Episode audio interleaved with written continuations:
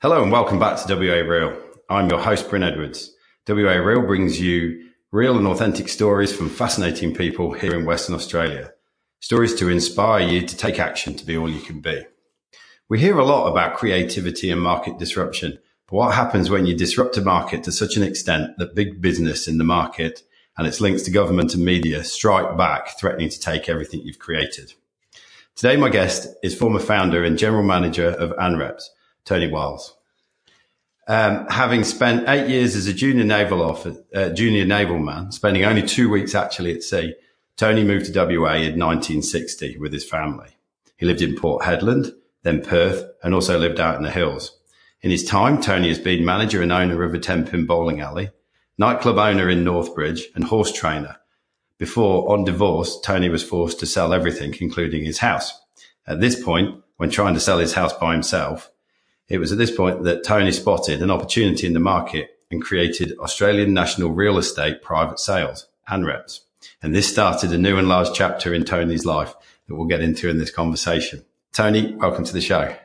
Thanks, Bryn, for having me. That's a big mouthful. That's a big mouthful. That's all right. That's good. So you came to Western Australia back in 1960. 1960? Yeah, after spending 8 years. 8.5 years in the Navy. Yeah. What brought you to Western Australia?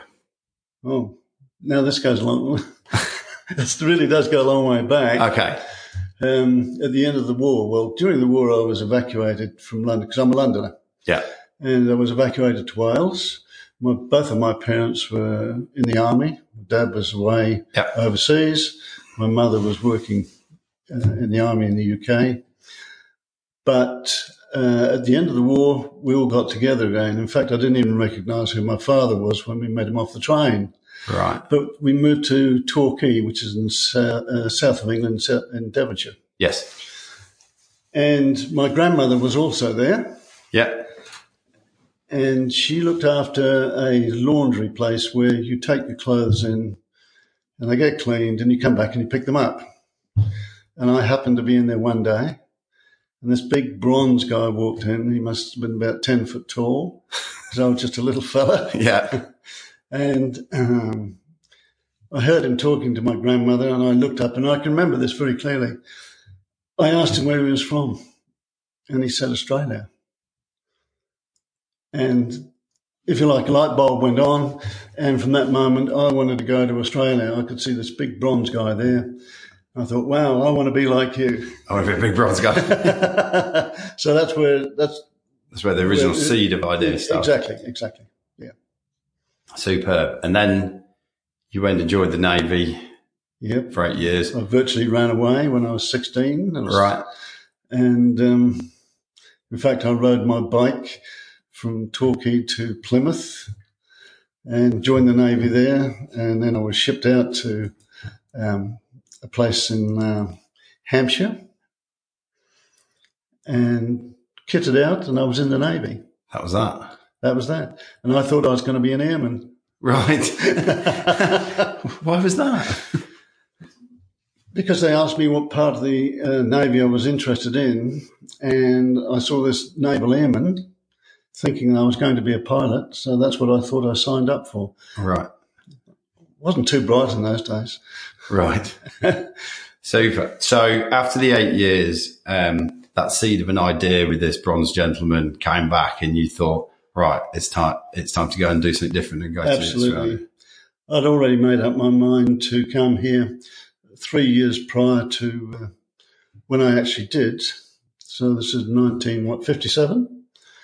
Excuse me. And my mother and father said to me, what are you going to do? You're going to sign on and do your full 21 years in the Navy. What are you going to do, boy? Mm. So I said, well, as soon as I get out of this place, I'm gone to Australia. Right. So Dad said, well, we'll see you there. Right. And a funny thing happened. I don't know if this is relevant really, but they came. I was on Air Sea and Rescue Squadron in Malta at the time. And they let me know when the ship was passing Malta because on the way to the Suez Canal, they were being shipped out on a boat coming to Australia. Yeah. And so I flew out to see them on this chopper. I got the squadron commander to agree to take me out and waved to them on the ship as they went by. But didn't see too much of them because it was a very misty day. Yes. But I did see a bit. Right. Yeah. Superb. So you chose to come here. Did you come as a £10 pom? £10 pom. On the boat. £20 in debt when I arrived. Right. Excellent. Excellent. And I understand you went straight to Port Hedland. That's right. What was this idea behind that? Well, the 3 years my father was been here, he decided to get off at Perth. When the ship came through, they were originally going to go to Sydney. Mm-hmm. But they tossed a coin, do they get off the boat now or do they keep on going to Sydney? They got off the boat and they started moving up the country. And my dad was a mechanic, diesel mechanic and heavy engineering and all that sort of thing. And he got jobs and they had a caravan and a car, big old Buick I think it was, or an Oldsmobile or something like that, until they got to Port Hedland. And he said, I rather like it here. So he stopped in Port Hedland. Right. And he started up a taxi company. So when we met, or rather when I got off the boat in Freo, my father was there to meet me. And we stayed in the cloisters that night. You remember the old cloisters? Well, you probably don't. No, I'm afraid I don't. The cloisters was, it still is actually the building. On the terrace, and it used to be like a hotel, sort of bed and breakfasty stuff. Mm. Had my first breakfast there the following day, which was steak and bacon and sausage, stuff I'd never eaten ever in my life for breakfast. Yeah, so that was my first breakfast, and then we were immediately on a plane then straight up to Perth. To Port Hedland. Right. Perth to Port Hedland, yeah. And that was it for the next 7 years. What were your initial thoughts when you arrived at Port Hedland? Well, it was nice and warm. Well, it was in June, so it wasn't really, really hot, but it was nice and warm. And it reminded me a lot of the weather was just like what is the Mediterranean in Malta. Mm-hmm. So that's where I was stationed for 2.5 years. So, yeah, I thought it was wonderful. And my mother said she knew I loved fishing. And in the first couple of days, she said, why don't you go fishing? So she said, the mackerel, she said, are this big? Bullshit. Me thinking, because I can remember when the mackerel in the UK were about that big. Right. And for those that can't see this, I'm measuring off with we're talking about fingers. The difference between a foot and 3 foot.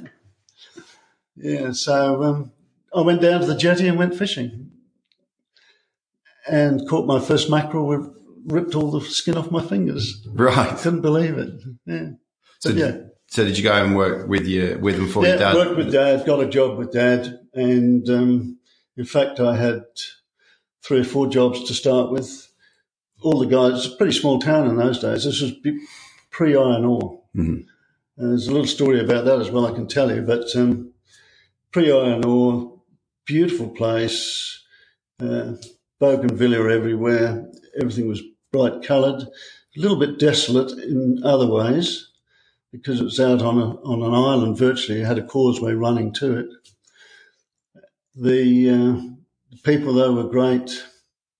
It was just like living in a small town. I think there were 350 people that included the Aboriginals and so on. Right. So everybody knew everybody, and I thought it was heaven. Excellent. Yeah. Excellent. And so you worked on the taxi. So as I was saying, I had several jobs. The major one was working when the ships came in, because that was the only way you got your food in the town. Mm. It was all dirt roads to Port Hedland. Anywhere north of Carnarvon was dirt roads with nice deep corrugations and all the rest of it. So the K ships, that's what they all had their names beginning with K, used to supply the towns up to Darwin with food and whatever.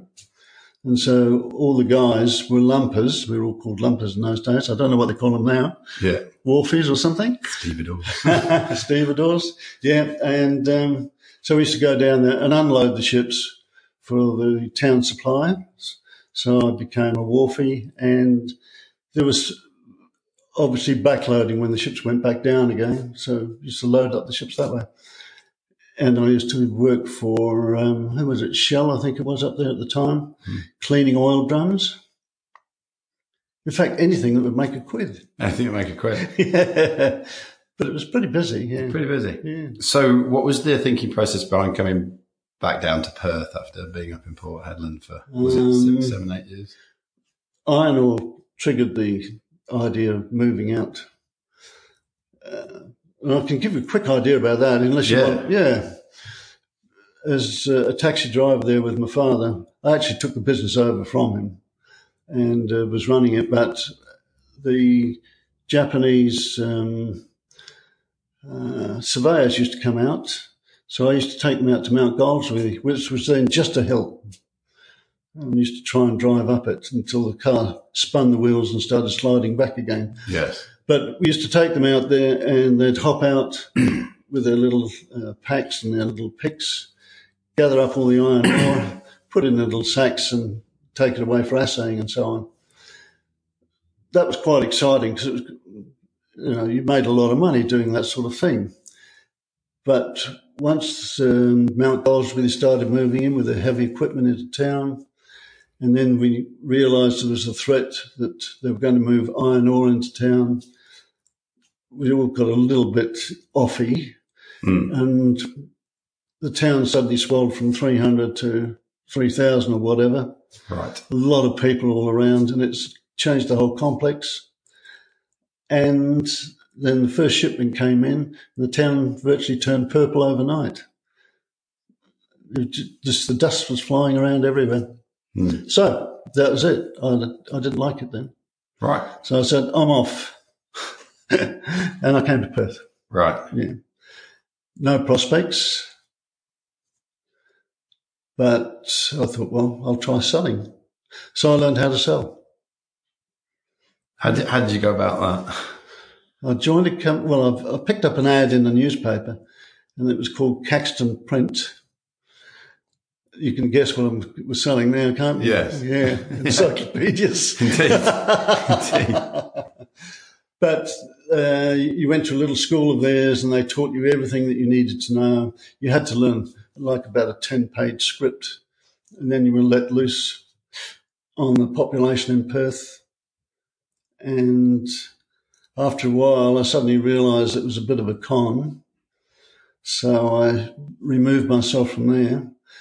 But it gave me enough confidence to look for a job anywhere as a salesman. Because of what you'd learned. For what I'd learned, yeah, exactly, yeah. So away I went. Away you went. Yeah. And then at some point you end up being the manager of a 10-pin bowling alley. Oh, yes. That's another story in itself. How did that come about? And then you bought it and took that over. Yeah, yeah. Well, for whatever reason, I was out selling something or other, I can't remember what it was, but I wanted a coffee. I was thirsty at the time, and I saw the Rosemount 10-Pin Bowling Centre standing in front of me, and I thought, oh, I'll just have a walk in there. It was sometime during the day. And I went in, and I'm sitting down with a coffee, and the guy that owned the place, and I was chatting up the girl as well behind the counter. And he came over and sort of joined in the conversation, and he offered me a job of getting orders for his laundromat. He had a laundromat underneath and downstairs on the main road. And the idea was to go around to hospitals and ask them get all their laundry done, the sheets and all those sort of things. So I said, yes, I'll do that. So I did that for about 3 weeks, and I was going pretty well. And he said, look, how about being the manager of my bowling centre? And I said, well, I know bugger all about bowling. I can't even bowl. Yeah. And he said, that doesn't matter. Nobody knows that. You'll be able to teach anybody who comes in, he said, they don't know you can't bowl. You just have a look at the books and tell them what to do. So that's what I did. So that started off me in the bowling centre. Yes. And I did pretty well, and I said to him, would you like to lease it to me? And he agreed to that, and then I said, I'd like to buy it off you. And that's how it happened. Excellent. So during this time, it sounds like you're sort of, if you don't mind me saying, rolling from one job to another and just letting life unfold in front of you. Is that what was happening? My life was an accident all the way through. Right. Yeah. It's interesting because, you know, nowadays people get so hung up in this is my career and this is what I want to do, and it's very focused and what have you, yet listening to you here, you know, it just seems to be unfolding in front of you. It did. It's fascinating. Absolutely. Indeed. So can you tell us more about between the sort of the bowling alley and when you started ANREPS, and I understand that there's time with horses in the middle of that. Yeah, you give us a potted history from one to another. Well, that was another accident, of course. Yeah. Actually, I married the girl I was chatting up in the bowling alley. Oh, right. Okay. Okay. Yeah. But a friend of hers said, why don't you two guys come horse riding with us one day? So I'd never been on a horse. So I agreed. And off we went. And we went somewhere in Caversham, and we got on these, I call them nags nowadays, but didn't know any better then. And we went for the ride, and I said to my wife, that was pretty good. I quite enjoyed that. But the horses looked a bit rough, didn't they? So she said, I said, how about we get a couple? So she said, yes, all right. I'm as innocent as anybody else was in those days when it comes to horses. I didn't know one horse from another. So we bought a couple of horses, and I leased a paddock in Hazelmere. And these two horses happened to be ex-trotters. Now, to anybody who's listening and they know anything about trotters, you can't stop the little devils once they get going. Right. And so we had a couple of accidents with those. And then more experienced people said, you know, get yourself a thoroughbred or something like that. So I looked around, and I went to a horse trainer who was selling this horse, which had got a bowed tendon and had been brought especially to Perth to win the Railway Cup. But in the meantime, it had bowed a tendon. Right. And so it was for sale. And so I said, I'll buy it. Lovely black horse. So I bought this horse. And I said, what do I, he told me all about the bowed tendon. And so I said, well, what do I have to do? And, you know, just to look after it. And so I fed it on peaches and cream for the next 6 or 8 months or whatever it was. Hmm. And we rode it very gently around the paddock and that sort of thing. And this guy phoned me up, he wasn't an ex-trainer, he was still a trainer. They said, how's old Kennedy going? That was the name of the horse, Kennedy. And I said, oh, he's fine. And he said, can I come and have a look at him? So he came and had a look and said, gee, you could race this horse again, you know. So I said, all right, what do we do? So he said, well, and he mapped out a program for him, trod him in deep sand and all the rest of it, just light work. So I did that for the next 3 months, and he came and had a look. He said, give him to me for 3 weeks and we'll race him. And he's going to win. Now, this horse had been out of racing then for, 18 months? Quite a long time. So I gave him the horse, and he decided to race him at York. He says, out of the way, nobody will remember Kennedy, and we'll get a big price, and you'll make lots of money. So I thought, oh, this sounds pretty good. Yeah. Anyway, cut a long story short, the horse raced. He won in a photo and a protest. And I came out of there with lots and lots of money. Trust me, lots and lots of money. And what I didn't know, I was betting with the biggest bookmaker in Perth in those days. He eventually, I won't name him because he eventually became one of the city councillors and so on. Anyway, and I became firm friends with him. But he kept saying, I was going back to him when I was betting, and he said to me eventually, how much more money have you got to put on this horse? And he said, I'll take the lot. So I pulled it all out, and well, I had $5,000 on him, let's be honest. Yeah. At 12 to 1. Right. So, and I've never made so much money so quickly in all my life. So I said, well, how long has this been going on? I've got to get some more horses and so on. And that's how it developed. Bought a property up in the hills, turned it into a racing establishment, built all my own stuff there and a working track, and eventually got a license. I had 21 horses in work at one stage up there, and bought shares and stallions and put mares to them and bred the horses and actually raced them and all the rest of it. So that's what happened. Yes. Yeah. How did that come to a... Oh, how did it come to an end? Yes. Yeah. Two or three people brought it to an end in one way or another. Everybody's heard of Connolly, of course. He's no longer with us. There was a couple of other big names who were touching horses up, doping them. There was one very well-known one, which was Rocket Racer, which won the Perth Cup. Right. And still kept going after winning and could have won it second time round. But also a lot more money was being put in, and a lot of better class horses were coming into the WA. Right. And food, horse food prices leapt up. And I suddenly thought to myself, because really and truly, when you're a battler, because that's what I was, having a lot of fun, nearly breaking even most of the time, I thought it's time to get out. But I had one in the bag left. I had one horse which I called Muscles, mainly because when the mare dropped him, she wouldn't stay with him, and he chased her all over the paddocks all the time. Right. And he built himself up into a real nuggety little horse. And he had a bit of bad luck as a 2-year-old and as a 3-year-old, not racing. He was just always getting into trouble. Mm-hmm. Finally got him into a maiden. And then he won me 3 in a row at 40 to 1. Nice.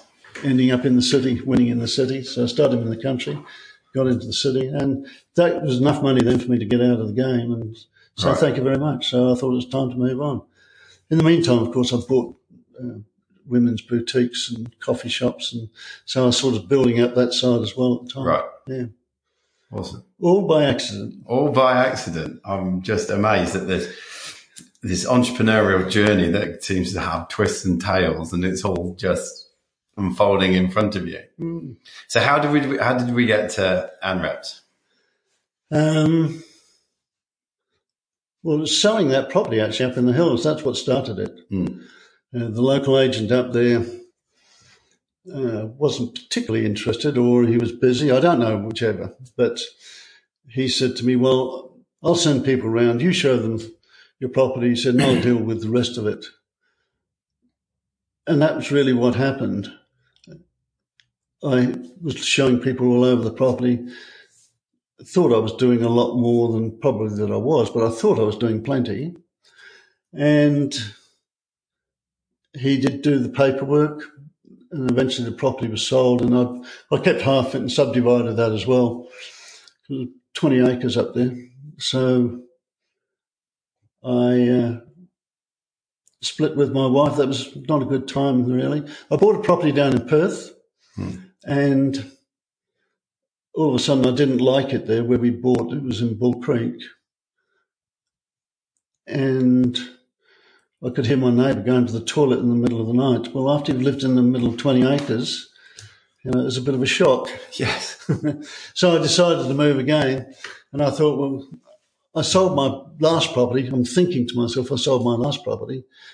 And reality is I did all the showing and that, but I didn't do the paperwork and stuff.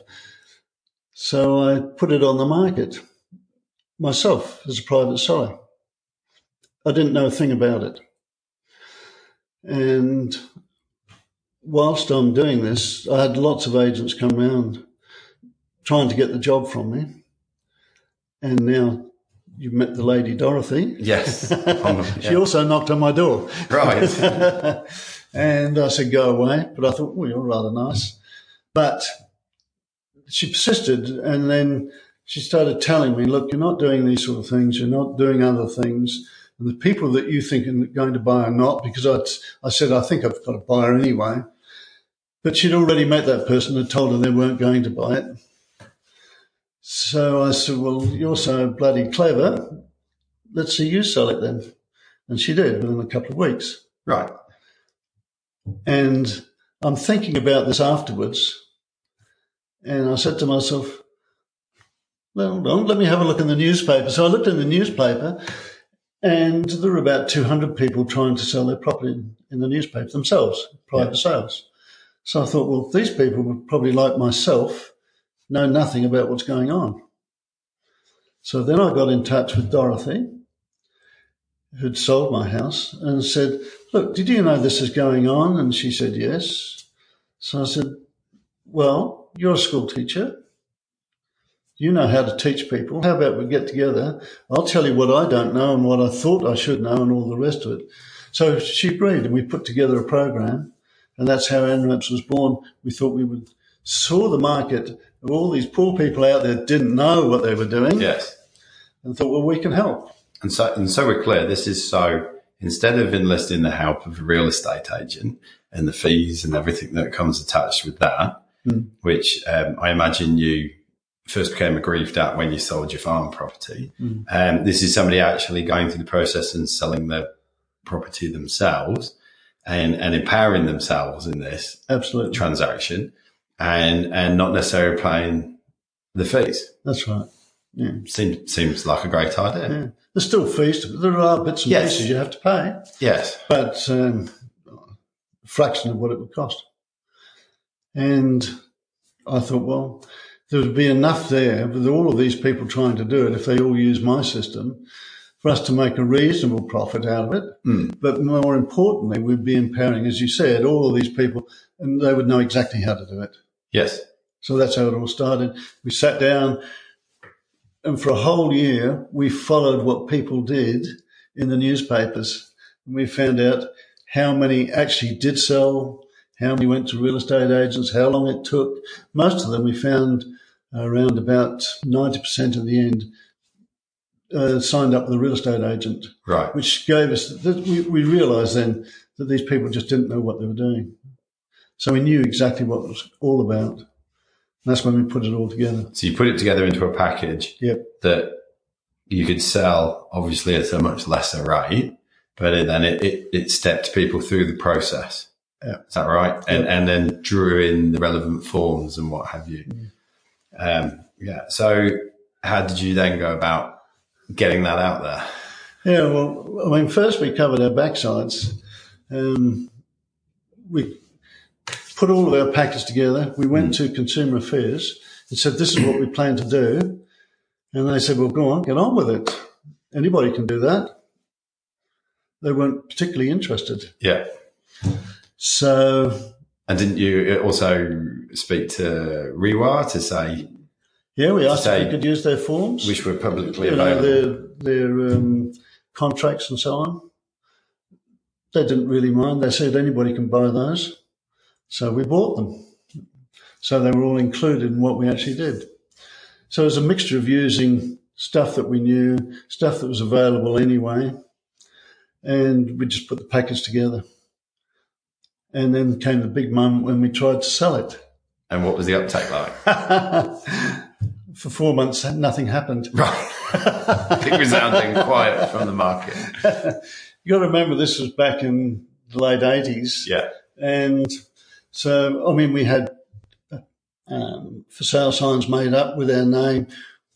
We planned a logo. We did all of these things. And I actually even designed the post that there was going to hang on it, so that the sign swung gently in the breeze and all of that sort of business.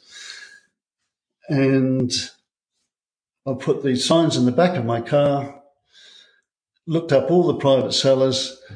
on the weekend and was driving around from one to the other. And anybody that didn't have a sign on their front yard, I knocked on their door and said, I see you're selling your house privately. Would you like one of these for sale signs? In fact, we've got a complete package which you might be interested in. All my salesmanship was coming out, you see. Yes, all the stuff you'd learned from the encyclopedias. Yeah, it wasn't very good, I don't. Yeah. And I did that for nearly 4 months. And most people were saying, well, it's a great idea. How many people are doing this? And I had to tell them, you know, you're going to be the first. So it didn't really work. And then all of a sudden, it did work. What was the tipping point for that? It was probably, well, Dorothy and I were both going and listening to each other when we were making a little presentation about what we do and how we go about it. And we used to come out of there, get in the car and argue the hell out of each other. You should have said this and you should have said that and all of those sort of things. And I think you got in a relationship at this point. Oh, terrific. Probably. It's still like that. Yeah. Sorry, go on. No, that's okay. And so between us, we really got to the nitty-gritty and we put together a great presentation so that when you said it and told people exactly how it worked, they had a much better understanding than my first initial try at this sort of thing. And away we went. And then, so it's about really making sure your pitch was crystal clear. Crystal clear, yeah. And they understood the proposition really well. And what happened, we were doing this from home, and we had a little sunroom. We weren't computer illiterate. We were computer illiterate. Everything was done by hand. But people started coming to the front door, knocking on the door, wanting to buy what we had. And after a little while, we said, well, we'd better get an office or something because it's starting to get noticeable. All these people lining up. Yeah. People wonder what's going on. So, yeah, we took over an office or a corner butcher shop in Manning and here in Coma. And it was loaded with asbestos and all that sort of thing. Completely oblivious and ignorant to the dangers of asbestos, I just ripped the place apart and we refitted it out, and that became our office right on the corner there. Yeah. And we were doing quite well. You know, and I'm talking about getting customers. And so the money's starting to come in now. Yeah, that's right. And we were sort of making a living, which was quite good. Well, from our point of view, you go from lollies to big ice creams and things like that. Yes. But when people started to take notice, so did other people. And I'm talking now about the industry. Yes. But more importantly, what really happened to us is Channel 7. I'm just trying to think who the reporter was now. I can't recall. But they came and said, we'd like to do a little segment on you. And so we said, okay. They said, we're also going to do one with Rewa, and so that we get both sides of the story, what's going on, because we were running little ads in newspapers by now and the local newspapers. And it was like Charlie did this and John did that and Sandra did the other, and they all saved whatever money it was they were saving. And it was a very successful way of advertising. Yes. And because there were only a little 2 square inches of ads. And it was amazing the number of people that picked up on it, and so did the TV companies. So they did this segment on us, and they said, we'll let you know when it's going to run. And I said, please let us have a look at it before you do it, because by then we were getting a little bit leery about the industry itself. Hmm. We'd had death threats. Oh, right. We'd had rocks through the window. Oh, right. Oh, yeah. When did that start? Oh, about 6 months after we got into the offices here, maybe a little bit later. Right, so this is where it's picking up. Things are picking up, yes. And the market's reacting. Yes. And they ran this. Sorry, Tony, actual death threats? Oh, yeah. Yeah. What, on the phone, in the letter? On the phone, yeah. So they ran the TV show. We didn't know when it was going to be played. We had no idea. But around about 4 or half past 4 in the afternoon, by then we had a couple of other staff, and the phones started ringing, all the phones, and they were from all over Australia. There were Cairns and Brisbane and New South Wales, all over. And apparently they'd run this show on the Mike Willissey show, that's right, the Mike Willissey show. And it's like a slot in the evening over there, but it was here, it was still daytime, of course. Yes. And they'd run it over there, and all these people were phoning us about how we did it and what we were doing and could they do it in their state and all the rest of it. And that really put us on the map. In fact, it exploded after that. Right. We had people flying over wanting to take franchises. And so we did eventually franchise right across Australia. Right. But that's when the real trouble started. So what's the real trouble? Well, then the real trouble was the industry. Well, you had REWA here, and then you had the Real Estate Institute of New South Wales, Queensland and South Australia, all going bananas about it and colluding together. And I can say this because we've got it all on paper. Yes. But they were colluding together on how they could put us out of business, because we were running at that stage something like 600 properties in Perth alone, just helping them to sell themselves. Yeah. And so the whole industry got going, and then they started complaining to Consumer Affairs. This is the industry was complaining that we were putting ourselves out to be real estate agents. We had lots of things that probably made us look a bit like real estate agents, but we made it very clear that we weren't. Mm. We distanced ourselves as far as we could every time we had the opportunity to do that.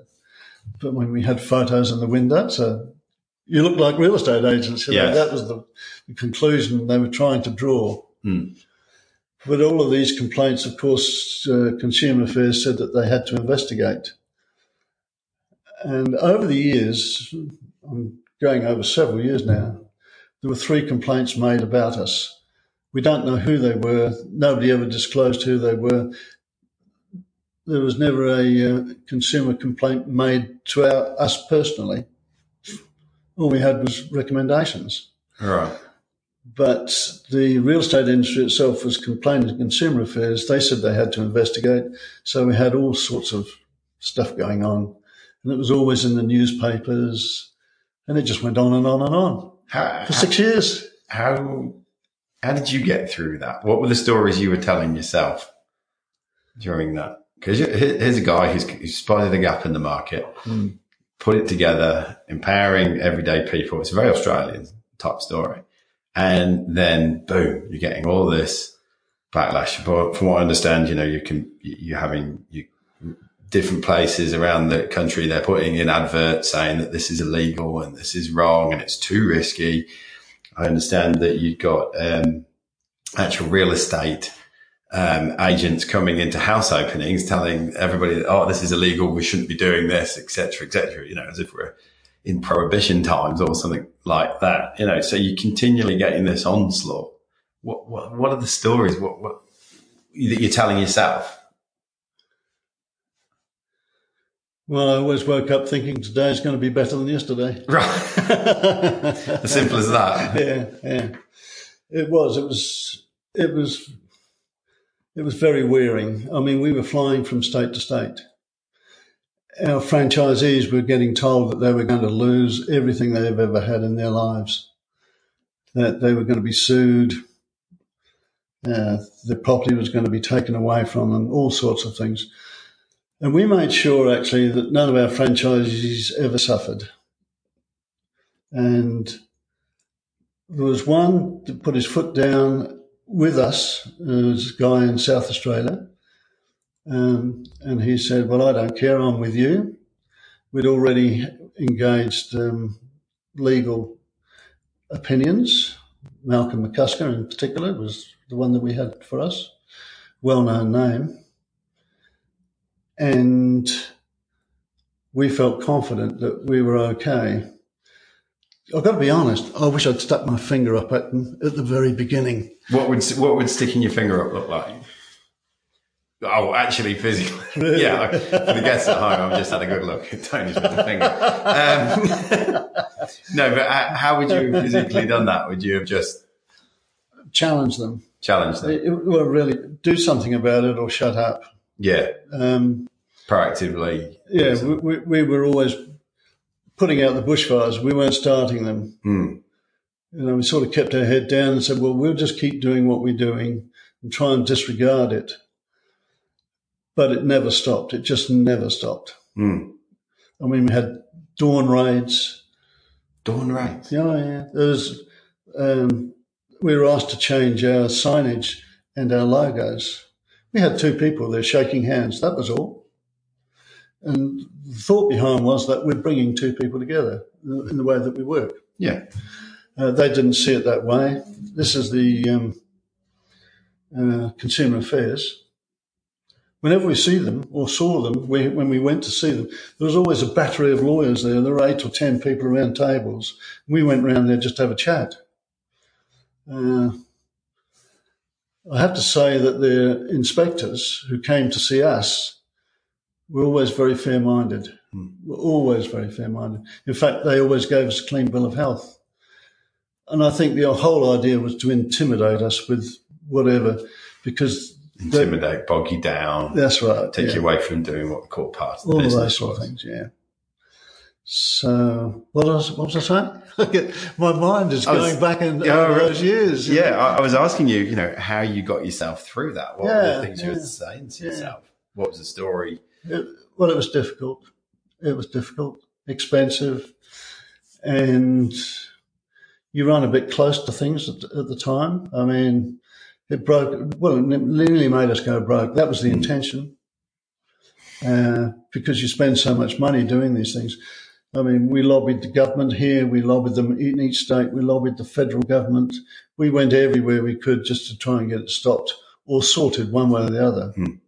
But it didn't work until the very end. Did you ever think of giving up? No. No. Why was that? I like to finish what I'm doing. Nice big fight. I'll give up when I'm ready, not when somebody else is ready. I like that. Yeah. Excellent. I mean, I suppose on one level, you must have thought you were onto something. You must have thought you were onto something as soon as this started. Oh, we did. Look, our system spread to Tasmania, New Zealand. I think they still do it in New Zealand. We had a couple of New Zealanders come into this office here. And they bought everything that we did. And they said, oh, they're just going to try and sell their homes in New Zealand. But we soon found out that what they did, they set up a whole new system over there, identical to ours. Yeah. In fact, we had people copying our stuff here. Within Western Australia? Well, yes, within West Australia. Yeah. And they photocopied everything that we did and all of our documentation and put their name on it and went into business, yeah. Brilliant. So you're getting cannibalism within your sector as well as having the other side of the market. That's right. Having to go at it. Brilliant. But most of the others dropped off at some stage or another anyway. Those that we didn't try and put out of business, they dropped off because the fear of losing everything, the newspapers' reports were always going to take us to court. They were always going to do this or the other thing. And I think the fear that was put into our other franchisees as well was enough to make people who are interested in the business, running a business like this, to get out of it and wait to see what happened. Mm.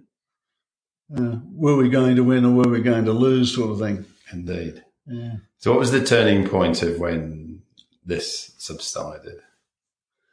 Well, finally, there was a letter which... it was read out. It was like a statement read out in Parliament. Is that state or federal? State. Yeah. And it defined what we did and how we went about it and what we could do and what we couldn't do, which is exactly what we were doing anyway. Yeah. As legal. And that was really the end of it from that moment, or supposed to be. The industry could no longer publicly attack us. I mean, we used to be named and everything else, which meant they couldn't do that any longer. So they just referred to it then after them as private sellers. Yes. So they still kept, you know, muddying the waters whenever they could. Still do it today. Right. You wouldn't believe about it, would you? No. No. What brought about that statement in Parliament? Oh, I think at the end they just realised that what we were doing was legal. Hmm. And so motioned it. They just couldn't take us to court. There were many opinions. There were opinions given to us which the real estate industry got, which Consumer Affairs got. There were whistleblowers. There's always whistleblowers. And they sort of kept us informed in many ways about what was happening. And I think that gives you a little bit of heart, because you could tell, well, you couldn't tell with the real ones. They were determined to go ahead through their lawyers, and we've got all of those papers. I was reading them last night, as a matter of fact. Oh, right. But and their opinions. But no, they were never going to do anything to us because we were doing nothing wrong. Yeah, it was just an evolution, if you like, of what happens. Hmm. Like, it wasn't so long ago when, well, there wasn't a computer, so there was no laws about it. And what we were doing, there were no real laws about it. Yeah. And so when the public opinion comes down on your side, well, they changed the law, and now what they virtually did was change what people could do and couldn't do, and so that was never going to be prosecuted or investigated. Right. And that's what we got. There you go. And after that, you've got a proliferation now of all sorts of people doing it. Right. And how did you make the transition to the internet age? Great difficulty. Great. What was that? Well, neither of us were that way inclined. I can remember when we bought our first computer, we had to get somebody to explain what this little thing was running across the screen, the cursor. Yes. We didn't know what it was and didn't know how it worked and what you should do and all the rest of it. But eventually, of course, we made that conversion. And it didn't take me long to realise the value of the internet. And in fact, we became one of the first to have a real estate website. Right. And it was primitive, but nevertheless it was there. And of course we went on from there. I've become a big fan of it. I'm not very clever on a computer myself with my fingers. Right. But I've got lots of ideas of what you can do with it. Indeed. Yeah. Indeed. And then, so ANREP's continued up until very recently. Very recently, yeah.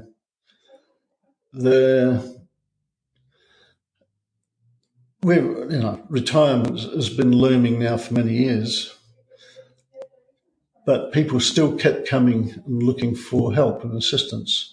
And a lot of our old clients, so you don't want to sort of leave them.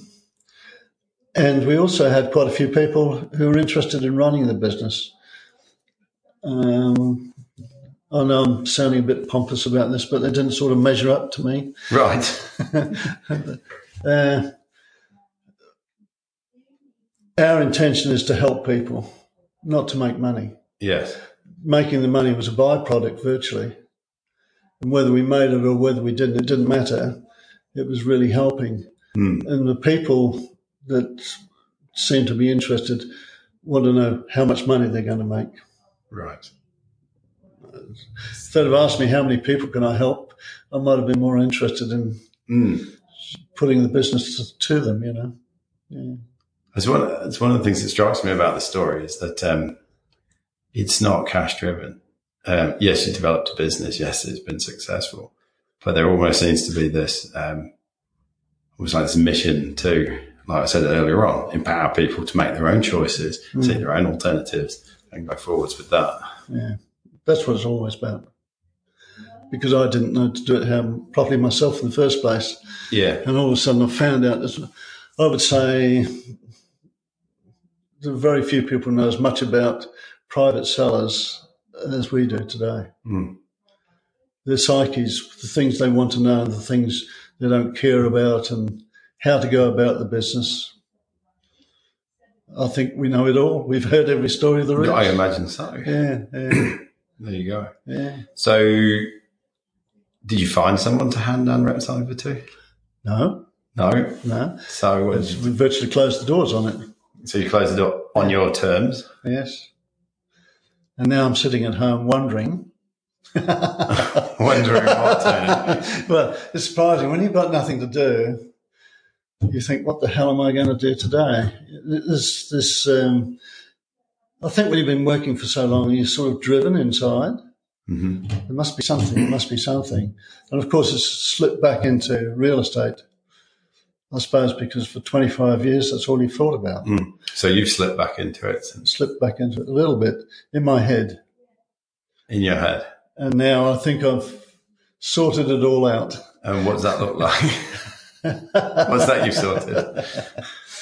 The ultimate sale, the ultimate way to sell real estate. Right. Look, I've got nothing against real estate agents. Yes. But they're not required. The ultimate way. Yes. Yeah. Ultimate way. So I'm sort of working on that idea now. There are two or three other people of similar minds. And the idea is to make it free. Right. To make everything that you've done with Unwrapped completely free and out there. Completely free. And that is an enormous disruption. Oh, yeah. I mean, what you've done to start with. It makes websites obsolete, virtually. How does it make websites obsolete? Well, that'd be giving the game away. Right, okay. Watch this space. Yeah. I'll tell you privately. Okay. But I'll be fascinated in that, given today's prevalence of websites as a selling tool. Mm. To do away with a website would be something quite new and novel. But, So that's what I'm working on today. That's what we're working on today. Mm. So coming out of the story and going to yourself, what does success look like for you over the next 5 or 10 years? Real success would be able to retire. You've had one go at it, Tony. What would the next one look at it like? No, I'd like to finish off the job that I started. Really finish it. Because times do move. When we started, there was no such thing as computers virtually, and databases as we know them. And we've moved from there to today. And now there's one more step to go that I could do in my lifetime. Mm. Yeah. And that would be success. That would be success. The ultimate, yeah. That's giving a huge amount back. Yeah. Awesome. What was one of your best days with Unwrapped? Oh, with Unwrapped? Yeah. Or in life, actually. Let's go out of Unwrapped into life. Well, I've had a lot. Yeah. No, I really do mean that. I've had a lot. I've been so lucky. I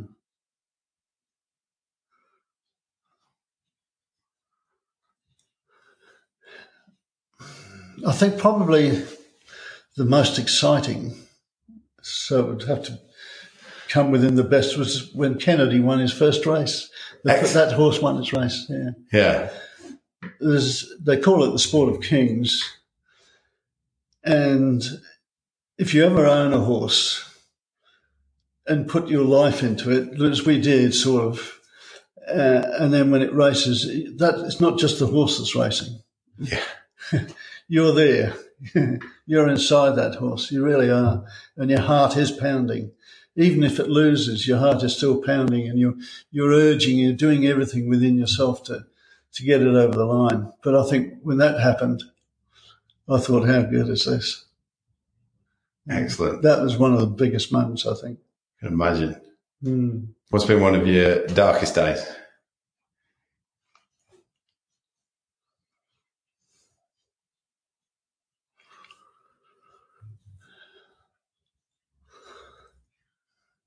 Probably when my parents died, and I didn't have the opportunity to say goodbye. Right. Why was that? Because it was sudden, didn't know. Right. I mean, my mother was in hospital at the time, and she was only supposed to be in there for 2 days, and she ended up in Charlie Gardner's in intensive care. I went to see her one day and said, I'll come and pick you up tomorrow, and tomorrow she was in intensive care and died. Right. So that was a big shock. And then another time was then my father was on his own, and he had a heart attack, and I'd seen him the week before, 3 or 4 days before, but then he died and nobody knew for about 3 days after he was dead. Oof. So those are the darkest days, I think. Mm. Yeah. If you could go back and give Tony, who's just left the Navy and is on his way to Australia, a piece of advice from where you are now, what would you say to him on his way over to Australia? Do whatever you want to do when you get the chance. Why's that? Because looking back, there are plenty of things that I've wanted to do. Since I've been in this game in real estate, which I gave up for what I thought was probably better for everybody else. And so I didn't do them. Right. Up until then, I really did whatever I wanted to do. But in this game, I became so bogged down in it that I didn't do what my mind or heart wanted to do. One of the biggest ones is retire and go around Australia for 2 or 3 years, and now I've left it too late. Why have you left it too late? Oh, physically? All right. Yeah, I'd hate to change a tyre now. Yeah, fair enough. And to the person out there who is wanting to be a budding entrepreneur, looking at market, looking at disrupting a market, what sort of advice would you give that person?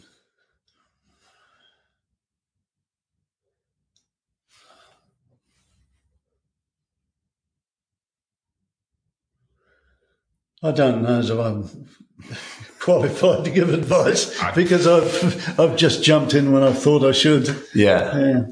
Maybe that in itself is the advice. Well, maybe it should be. But I don't recommend it unless you really want to do it. Yeah, good point. Yeah. Super stuff. Because you could make a mistake. And I've made plenty of those anyway, but the good times still come. Mm. Mm. Mm. It strikes me, though, that you probably learned from a lot of those mistakes and kept on. Sometimes I wonder. Really? Yeah. Yeah, sometimes. You know, they say you should expect the same results if you keep doing the same things. And I've done it a couple of times like that because I didn't think that result should have been the one it was. But it's turned out to be the right one. Yeah. It happened again sort of thing, so, yeah. I can't say that I've been through life without making mistakes and not repeating them because I have. Right. Have you broken those patterns? Hmm. Yeah. Super stuff. Well, Tony, thank you very much for taking the time to talk to me today. I've been absolutely gripped by this story. Particularly just how you've let life unfold in front of you, certainly in those early parts, and hearing about how you kept moving on despite the fact that you're getting such overwhelming resistance and feedback from the rest of the market. Thank you very much for your time. And for anybody else out there that's listened to it, I hope you've enjoyed this. There's been lots in there to take away and think on. And I look forward to speaking to you again. Tony, thank you very much for your time. Well, thank you, Bryn. Cheers.